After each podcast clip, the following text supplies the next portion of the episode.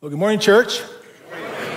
We are excited to be here today. It's a blessing to be here. And just want to welcome first all the campuses Springboro, Beavercreek, Northmont, and Classics. Thanks for joining us. You know what? Let's welcome everyone. Can you give everyone a round of applause? Let's well, there we go. Yeah.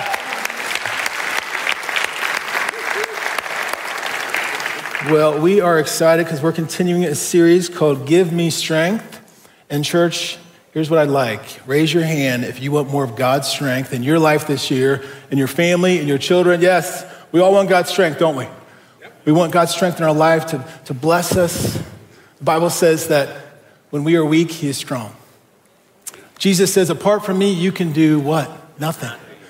But the Bible says we can do all things through Christ who strengthens us. So we need strength. And so we're going through a theme verse, one of my favorite verses in all the Bible.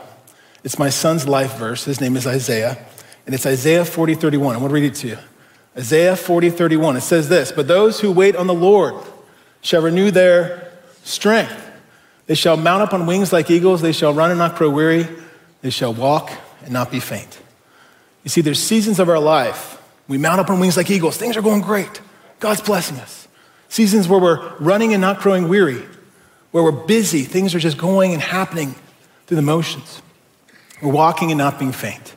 Or maybe it's a, t- a hard situation in life, a tribulation. But through it, God wants to give us strength. And the question is, how does He do that? How do we do that practically? And we're going to see that we're going through this series talking about habits that we can create so we can get stronger in the Lord daily. You see, holy habits create healthy lives, right? And we need to make sure that we're using these habits in our life. Here's the theme, sort of truth there are spiritual practices that God can use to grow our endurance, our wisdom, our grace, and our strength. And these practices could be known as spiritual disciplines or habits. We kind of don't like the word discipline, though, do we? But God wants to use this because as we give God time in our life, He builds us up, He gives us strength. Last week, we talked about the Word of God. Levi did a great job talking about the Word of God, how it gives us wisdom. The Bible says that His Word is a lamp to our feet and a light to our path. We need wisdom in God's word. This week, we're talking about prayer. Prayer gives us strength in moments we need it the most and daily as well. So, speaking of prayer, our country has had a prayer movement the last couple weeks. Millions have prayed. And it's captivated our nation over one young man, and his name is Damar Hamlin. You know the story.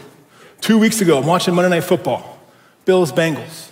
Damar's a defensive back for the Bills. He goes to make a tackle. He falls down. No, just an ordinary tackle. And you probably saw this. He gets up and he collapses on the field. He goes into cardiac arrest. He can't breathe. He has no pulse. The trainer comes on the field and tries to help. He realizes it's a serious situation. He calls the EMTs and the doctors. And for 12 minutes on the field, they're just trying to resuscitate the poor young man. As you watched the game, you saw the players' emotion crying, realizing this is not an ordinary injury. I have friends texting me, like, Are you watching this? And I start praying. They take him to the hospital at UC. And as the ambulance is leaving, I love this picture. The Buffalo Bills head coach, who's a Christian, gathers his players together and says, We're going to pray. And they prayed. Why? Because they believed in the divine intervention that God can have in these situations. You see, in moments of need, we, we still turn to God for hope, do we not, church? The world turns to God for hope. In the last resort, people turn to prayer. God wants us to have that heart of prayer. And so we saw what happened. This, this photo went viral, and then all over the internet, you saw on social media, people were praying, millions of people pray for Damar. On Twitter, on Facebook. The governor asked us to pray, the president asked us to pray, because this young man was fighting for his life. And one of my favorite scenes of that week was on ESPN. A friend sent me the video. And on a live broadcast on NFL Live, Dan Orlovsky, who's a Christian, he's to the right. He said, You know, we talk a lot about prayer. If we believe in prayer, then we're just going to pray. And he said, You know what? This may not be the right moment, but I'm just going to do it. And they bowed their heads together and they prayed. And it was just an awesome, authentic moment they prayed for this teammate. And it got over 13 million views because people realize that conviction is important as a Christian, that we can be bold in our prayers. We can ask God for help in times of need. And then last weekend, We were watching some games with our boys, some NFL games across the entire NFL nation. Most teams gathered together and prayed before the game, even audibly. Here's a picture. Even the Browns and Steelers prayed together. If that's a. I mean, come on. If that isn't the Lord, right? That's a miracle in itself. Maybe one day the Buckeyes and Wolverines will pray together too, right? but see, this shows the unity the unity we have in the Lord, right? The unity of saying we believe that God is our hope and people turn to prayer. The good news Damar Hamlin is now at home recovering. A lot of you know the news. We're thankful to the Lord that after two weeks in the hospital, he's now home. He was actually with the team yesterday. And God moves. We know that. But here's the thing usually, on our last resort, in, in situations where there's trials and tribulations, like in Damar's case, we turn to God. But how awesome would it be that if we turn to God, not just in times of tribulation or situations where it's a last resort, but every day of our lives? Because God wants to give us strength, there's no doubt.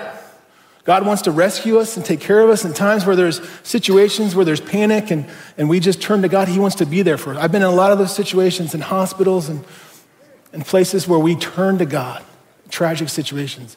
But what if every day God says He wants to strengthen us and build us up you see, here, here's the key prayer is not just seeking God in times of need, but pursuing Him daily on our knees.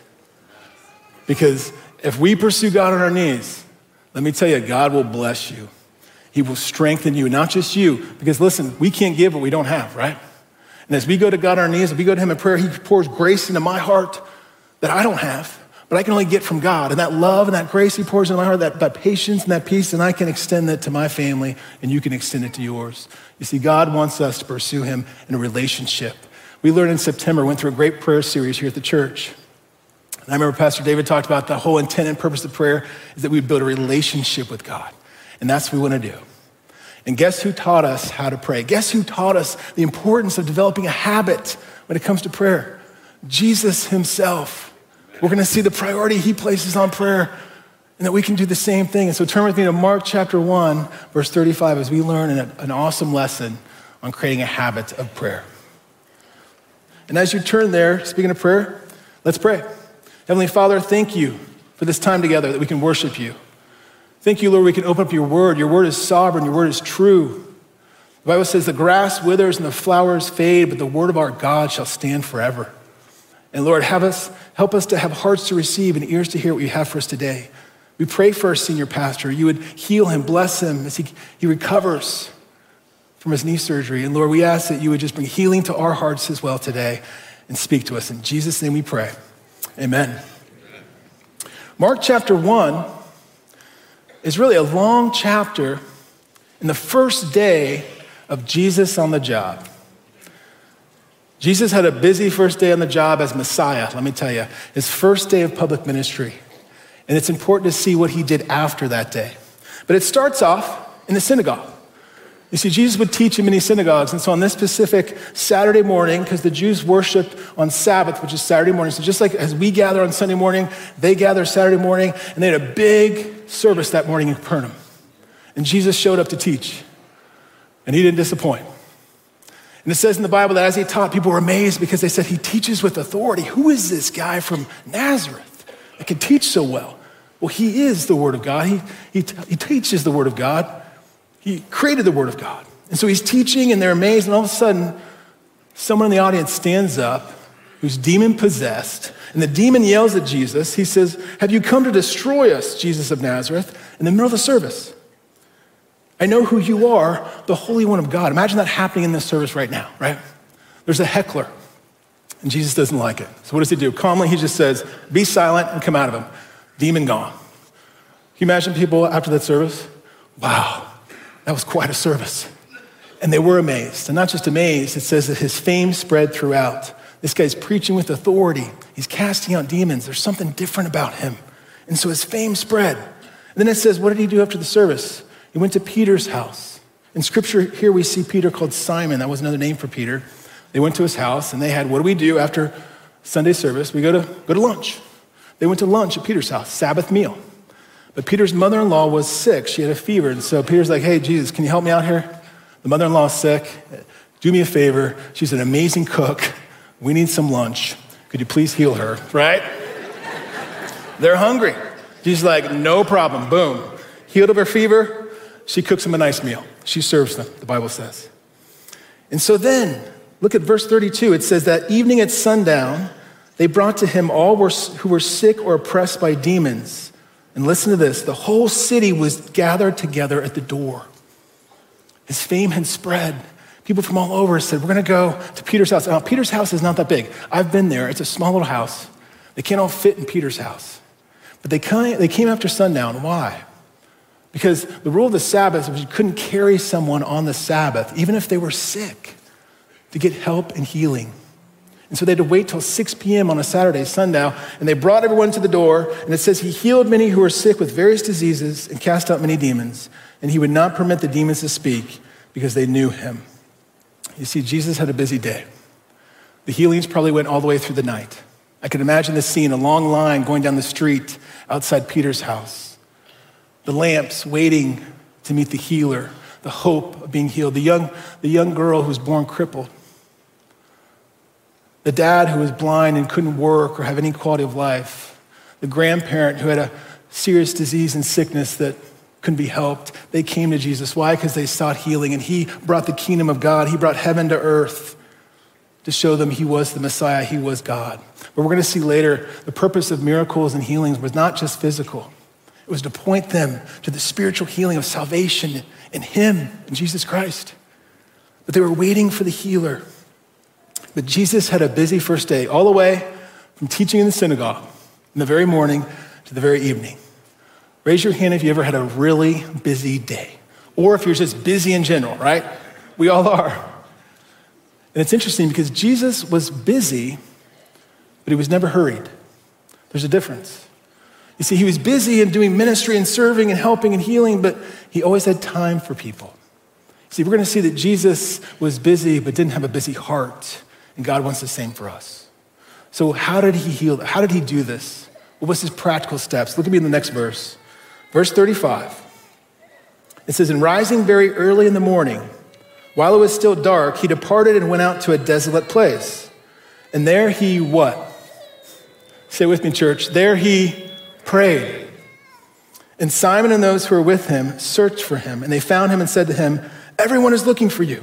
And he said to them, Let us go to the next towns, that I may preach there also, for that is why I've come. And he went throughout all of Galilee, preaching in their synagogues and casting out demons. You see, Jesus teaches us a lesson. If the Son of God needs to spend time with the Father to get recharged, regrouped, after being exhausted and drained, how much more do we? How much more do we need that time with the Lord in prayer? When we get exhausted and drained and have anxiety and fears, Jesus did. But I love this story. Imagine the scene. That morning, Peter wakes up. He's making breakfast. He's, he's very excited. He's joyful. The night before, there was a big healing in his house, big tent revival, and he's pumped. And I'm, I'm, obviously, Jesus spent the night at his house. He would stay at different people's houses, and so he probably got the nice guest room. So he knocks on the door to wake Jesus up. He's not there. He's like, What's going on? Checks with the other disciples who crashed at his, at his place. And they said, We don't know where he's at. He looks out the front door. There's another long line waiting of people who want to get healed. Peter's frantic. I can't heal anyone. We got to find Jesus. So they go searching for him. Now, where is Jesus? It says that he was in a desolate place. That literally means a solitary, a quiet place. Now, I've been to Capernaum. It's beautiful. And it's right on the sea. If I was Jesus, I would go right on the seashore and spend time with the Lord. Isn't there something about being in nature with God where He just speaks to you? When there's quiet place, a place you can just focus on His voice. And so here's Jesus having this great quiet time. And all of a sudden, what happens? The disciples rush up on him and in a frantic mode say, Everyone is looking for you.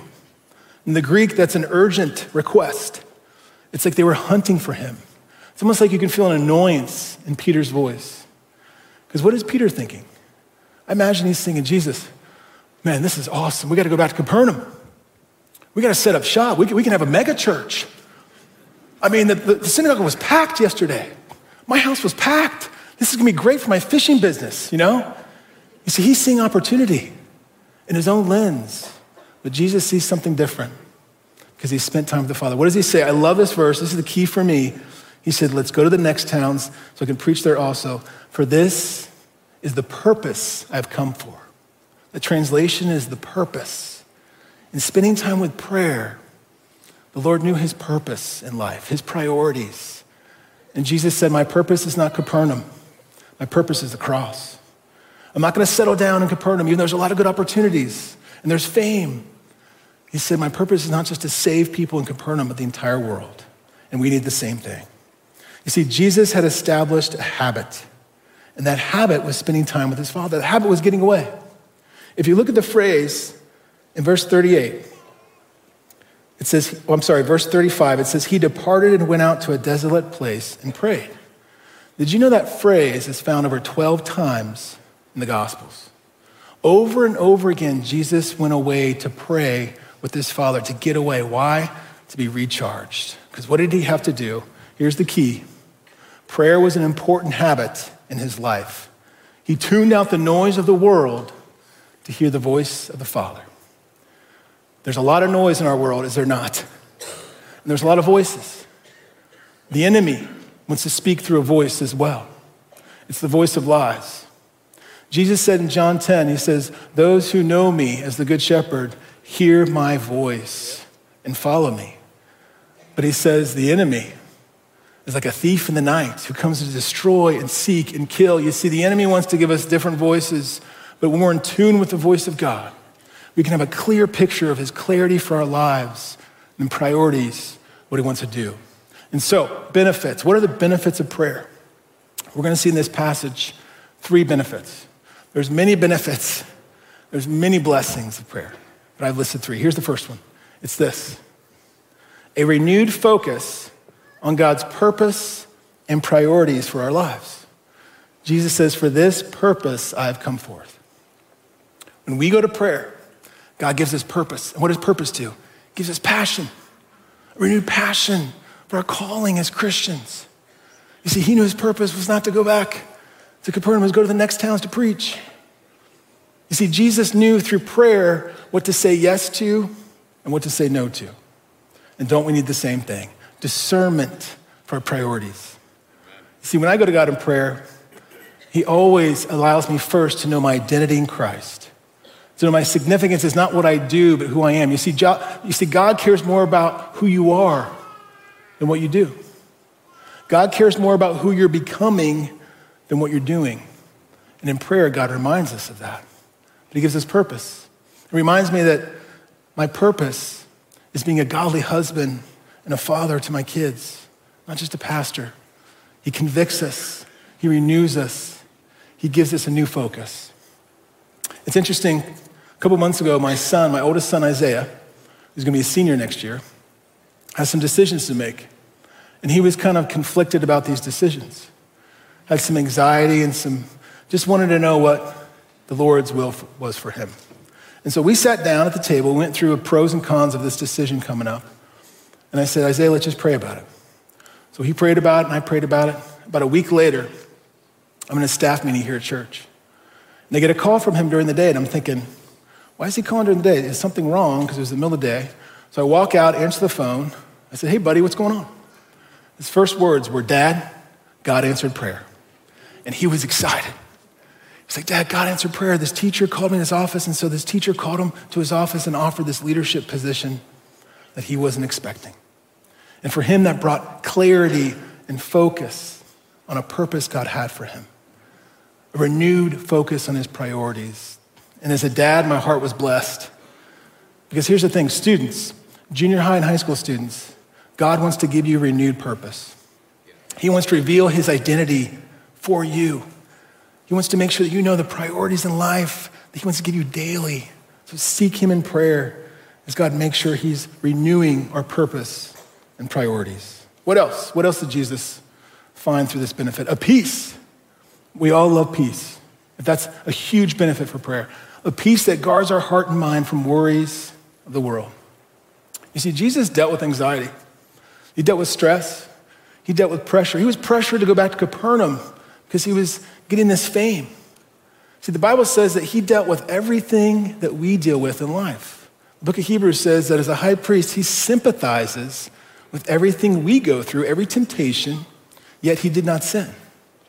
And worry and stress are not sins, they're just burdens. But Jesus had a lot of stress. Think about three years of his life. People were trying to kill him, family that disowned him. He had nowhere to lay his head, the Bible says, nowhere to sleep. There was a lot of stress. How did he deal with that stress? He went to his Father in prayer. And we go to our Lord in prayer. He exchanges that anxiety and stress that we have in our lives, replaces it with peace. See, the good news, Christian, is that the peace of God does not depend on your circumstances. Peace of God is not det- uh, is determined by what's going on in your life. It's because of what He gives us in His Spirit. The Bible says. Here's a great verse: Do not be anxious about anything, but in everything with prayer and petition, present your requests to God. And what? The peace of God that transcends all understanding will guard your hearts and mind in Christ Jesus. Who wants more peace from the Lord? There's nothing greater than peace, is there not? And he says he will guard our heart and mind in Christ Jesus. He wants to exchange whatever's going on, whatever worry, whatever anxiety, for his peace.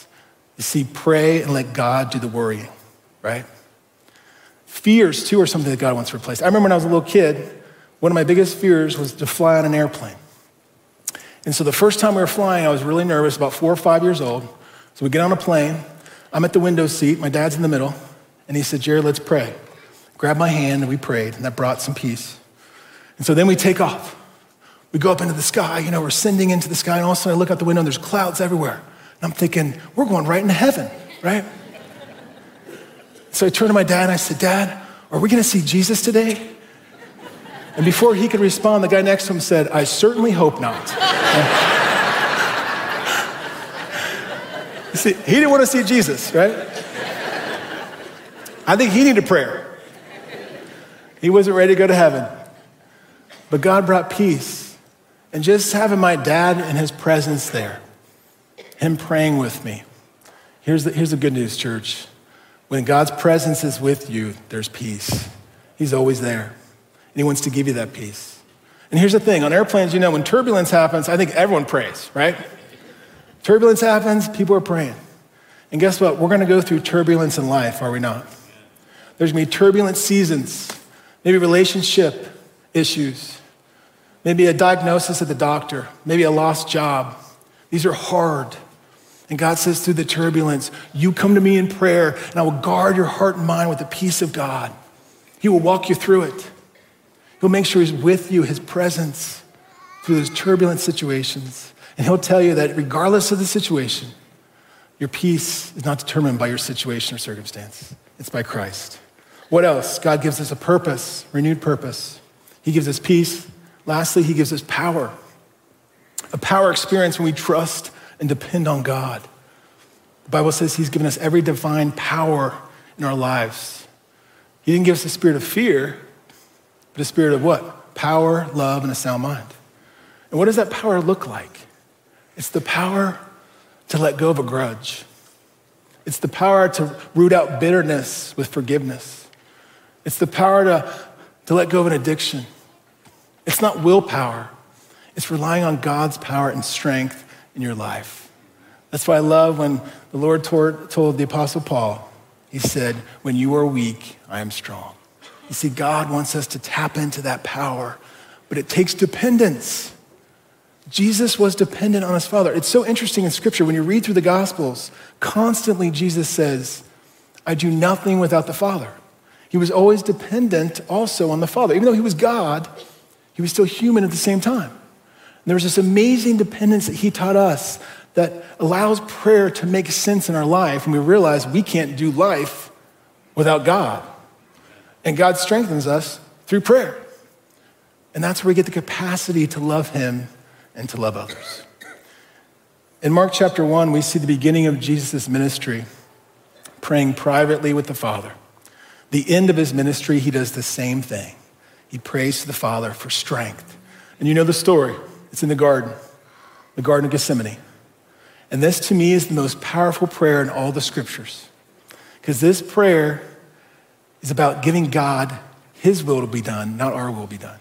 And so you know the story. Jesus in the garden, he even tells, he tells the disciples, hey, watch and pray so you do not enter into temptation. And then he prays to the Father. He says, Father, if it is possible, take this cup from me, yet not my will, but what? Your will be done. God will always answer this prayer. Jesus was submitting to the will of the Father. And you could tell the anguish when he says, If it is possible, take this cup from me. That cup was not just him going to the cross and getting nailed to the cross. It wasn't just the physical anguish, it was the spiritual anguish, knowing that that cup was the cup of wrath. All the sin of mankind we placed on Jesus. And he knew that he would be separated from the Father for a season. That's why he prayed, Why have you forsaken me on the cross? And that was difficult for him, but he found his strength and his power through prayer with the Father, saying, Lord, it's time. It kind of reminds me of that, you know, before you go out to the game or before that pep talk, it's like, let's do this. And after this prayer, Jesus was focused and he said, My courage is going to be from my Father as I walk this long road of Calvary. I love the quote that says this prayer is not getting God prepared to do your will, but getting you ready to do his will. God wants to accomplish things through you as we submit and say, Lord, not my will, but your will be done.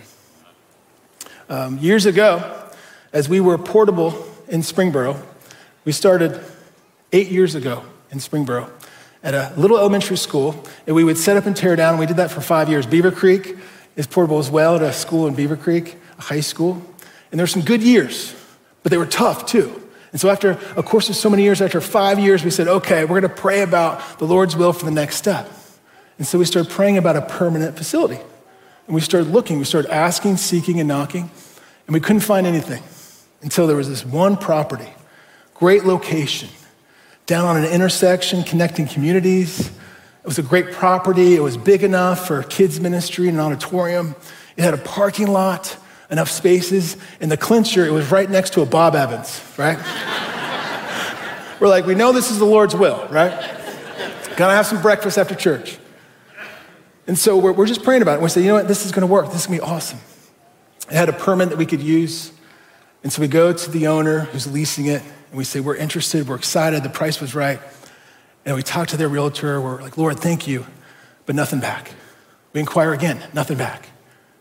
We keep on inquiring, keep on asking, seeking, knocking for months, nothing back. We're like, the place is still vacant, it's still open. Why aren't they renting this to us? Maybe it's because we're a church. Maybe the owner doesn't want to rent to a church. We don't know. After about five months, I remember it was a Sunday. Pastor David asked the entire church, this is three years ago, to pray over this. Because we're like, well, we're going to seek the Lord's will. If it's His will, if it's not, but we need to pray. And so everyone prayed. Then a couple days later, as a little staff, about five of us from Springboro said, okay, we're going to pray as well, but we're going to do a prayer walk. So we walked around the building and prayed. We pulled a, a Joshua and Jericho, right? And in that story, he walks around seven days, on the seventh day, seven times. And as they pray and worship, what happens to the walls of Jericho? They come down. We didn't do seven times, but we did one. And we knew God's going to move. If he doesn't, it's not his will. And so we waited. Three days later, I'll never forget it. Monday morning, we're in a staff meeting here. One of our pastors, Ryan, on staff, who's connecting with the realtor, gets an email. And the email is from the owner of the property. He says, Are you still interested in the property. We said, Thank you, Jesus, right? We were interested. And that's the property we have today for three years. See, God has used that property. Many people have come to know Christ. Many people are growing in the Lord, but it wasn't our will, it was His will. And we didn't know if He was going to answer the prayer. See, God answers prayer three ways. Sometimes it's yes, right away. Sometimes it's wait. As Isaiah says, for those who wait on the Lord, He will renew their strength. Sometimes it's no, it's not my will, but my grace is sufficient. Those are the hardest, are they not? But when Paul prayed to be healed of his ailment, of his thorn in the flesh, what did God tell him? My grace is sufficient. God honors those prayers. So here's the question if we have all these benefits, why don't we take advantage of them? Why don't we pray? Three areas or three reasons why we don't pray. First one, we don't think it's important. We don't value prayer. Maybe we just discount it and say, you know what? I've got better things to do. What else? We don't believe it makes a difference. You see, I'll, I'll, admit, I'll be transparent. Prayer is my hardest spiritual discipline, my hardest practice. I love getting into God's Word. I love reading His Word. I love serving. I love going out in the community and, and sharing the gospel. I love small groups and community. Next week, we're talking about community. I love community. But prayer can be a challenge for me because I like to accomplish things. And sometimes I feel like when I go into prayer, I'm like, Lord, am I accomplishing something? And then I go into prayer, and He reminds me of how much He's accomplishing in my heart. You see, it's important with prayer that we can spend five minutes of prayer, and God can accomplish more in five minutes of prayer than five hours in our own strength. God does a work, He makes a difference. And He's shown me that when I kneel before Him, He's doing a work first in my heart, through me first, and then to someone else. Lastly, this to me is the most important. Oh, can we go back real quick? This to me is probably the most prevalent for all of us. It's this we don't think we have time, we're too busy. Busyness. That's the one thing that keeps us away from prayer. I love what Corrie ten, ten Boom said. She said, if the devil can't make you sin, he'll make you busy, right? And that's the truth. And busyness can keep us away from prayer. But here's the thing the enemy doesn't want us to pray. Because when we pray, we come to the heavens, we pray boldly, and God does some amazing things. I recently read a book. I love this book. It's called The Ruthless Elimination of Hurry.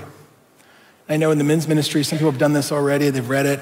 We're doing it this week at our campus, but it's a great book. And it talks about this idea of being too hurried in life.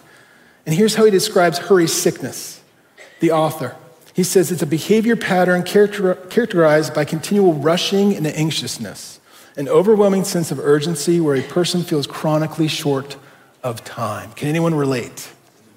Three symptoms he lists. Here's three symptoms. See if this relates to you. Here's the first symptom you move from one checkout line to another because it's shorter, right? You're at Kroger, you go to the other line. Second symptom when you come to a stoplight and count the cars in front of you and you change lanes, guilty as charged. Finally, you multitask to the point you forget one of the tasks. You see, we all have hurry sickness at some point. That's our culture. We're on the run. We're so busy. If you, if you see someone for the first time in a while and ask them how they're doing, what do they say? I'm doing great. I'm just what? Busy. There's always the just busy. And we have to slow down so we can hear the voice of God. And here's what John Mark Comer says about this. I love this quote The noise of the modern world makes us deaf to the voice of God, drowning out the one we need the most. We need to hear the voice of God. We need to hear what He's teaching us, His purpose, His peace in our lives, and the power. So, what do we learn? Here's the big idea it's this Jesus teaches us a valuable lesson the busier we get in life, the more time we need with God. The busier Jesus got in life, the more time he spent with his Father. But we can do the opposite. We get busy, God puts on the shelf. We get more hurried, God gets less time. God wants to make sure that he's there for us to build us up. I love what Paul Miller says in his book, A Praying Life, a great book. He says, Learning to pray doesn't offer us a less busy life, it offers us a less busy heart. So, what do we do? What are some practical steps that you can start or continue meeting with God in prayer? Four steps. It's this schedule a time to meet with God. Schedule a time. Jesus had a time. Put it on your calendar. Maybe it's first thing in the morning. That's my best time to meet with God, to spend time with Him so I can start my day off with a good attitude and I can be filled up by Him. Maybe it's in the evening. Maybe it's in, at lunch. Schedule a time to meet with God in a place where that way He can speak to you. What else? Start small. Consistency is more important than length. Being consistent is more important than length. Start with five minutes. What if you committed to five minutes for five days of prayer? It's not about the length. You're like, well, five minutes is, is nothing. Start with five minutes. Because as you go into five minutes and you enjoy that time with the Lord, it'll go to 10 minutes, then 15, but consistency is more important. And, here's the news you're going to have sometimes in prayer where it feels mundane. Almost feels like, Lord, what's going on? I, I need that burning bush moment, right? Consistency is important. You're going to hear from God as you allow Him to have time with you. What else? Pray with Scripture. I love starting with Scripture because prayer is our response back to what God's already told us through Scripture. Season your prayer life with Scripture. And finally, the most important, open your heart to God. Just open your heart. It's important that you allow God to hear your struggles, to, to see what's going on in your heart, to open up, confess your sin. I love what David prayed in Psalm 139. He said, Search me, O God, and know my heart and know my anxieties. He wants to know what's going on, the struggles you're going through. You know, last year we had a father son retreat. And it was a blessing to take my son, my middle son, on this retreat. And there's a lot of dads from Fairhaven and sons, and we had a blast. We, we uh, played dodgeball, went canoeing on the Miami River, we ziplined. Just so much fun.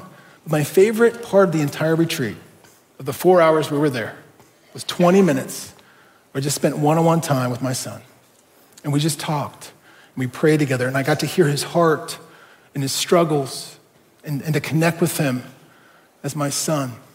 You see, God wants the same thing from us. He just wants to connect with us, to help us, to build us up as our Heavenly Father.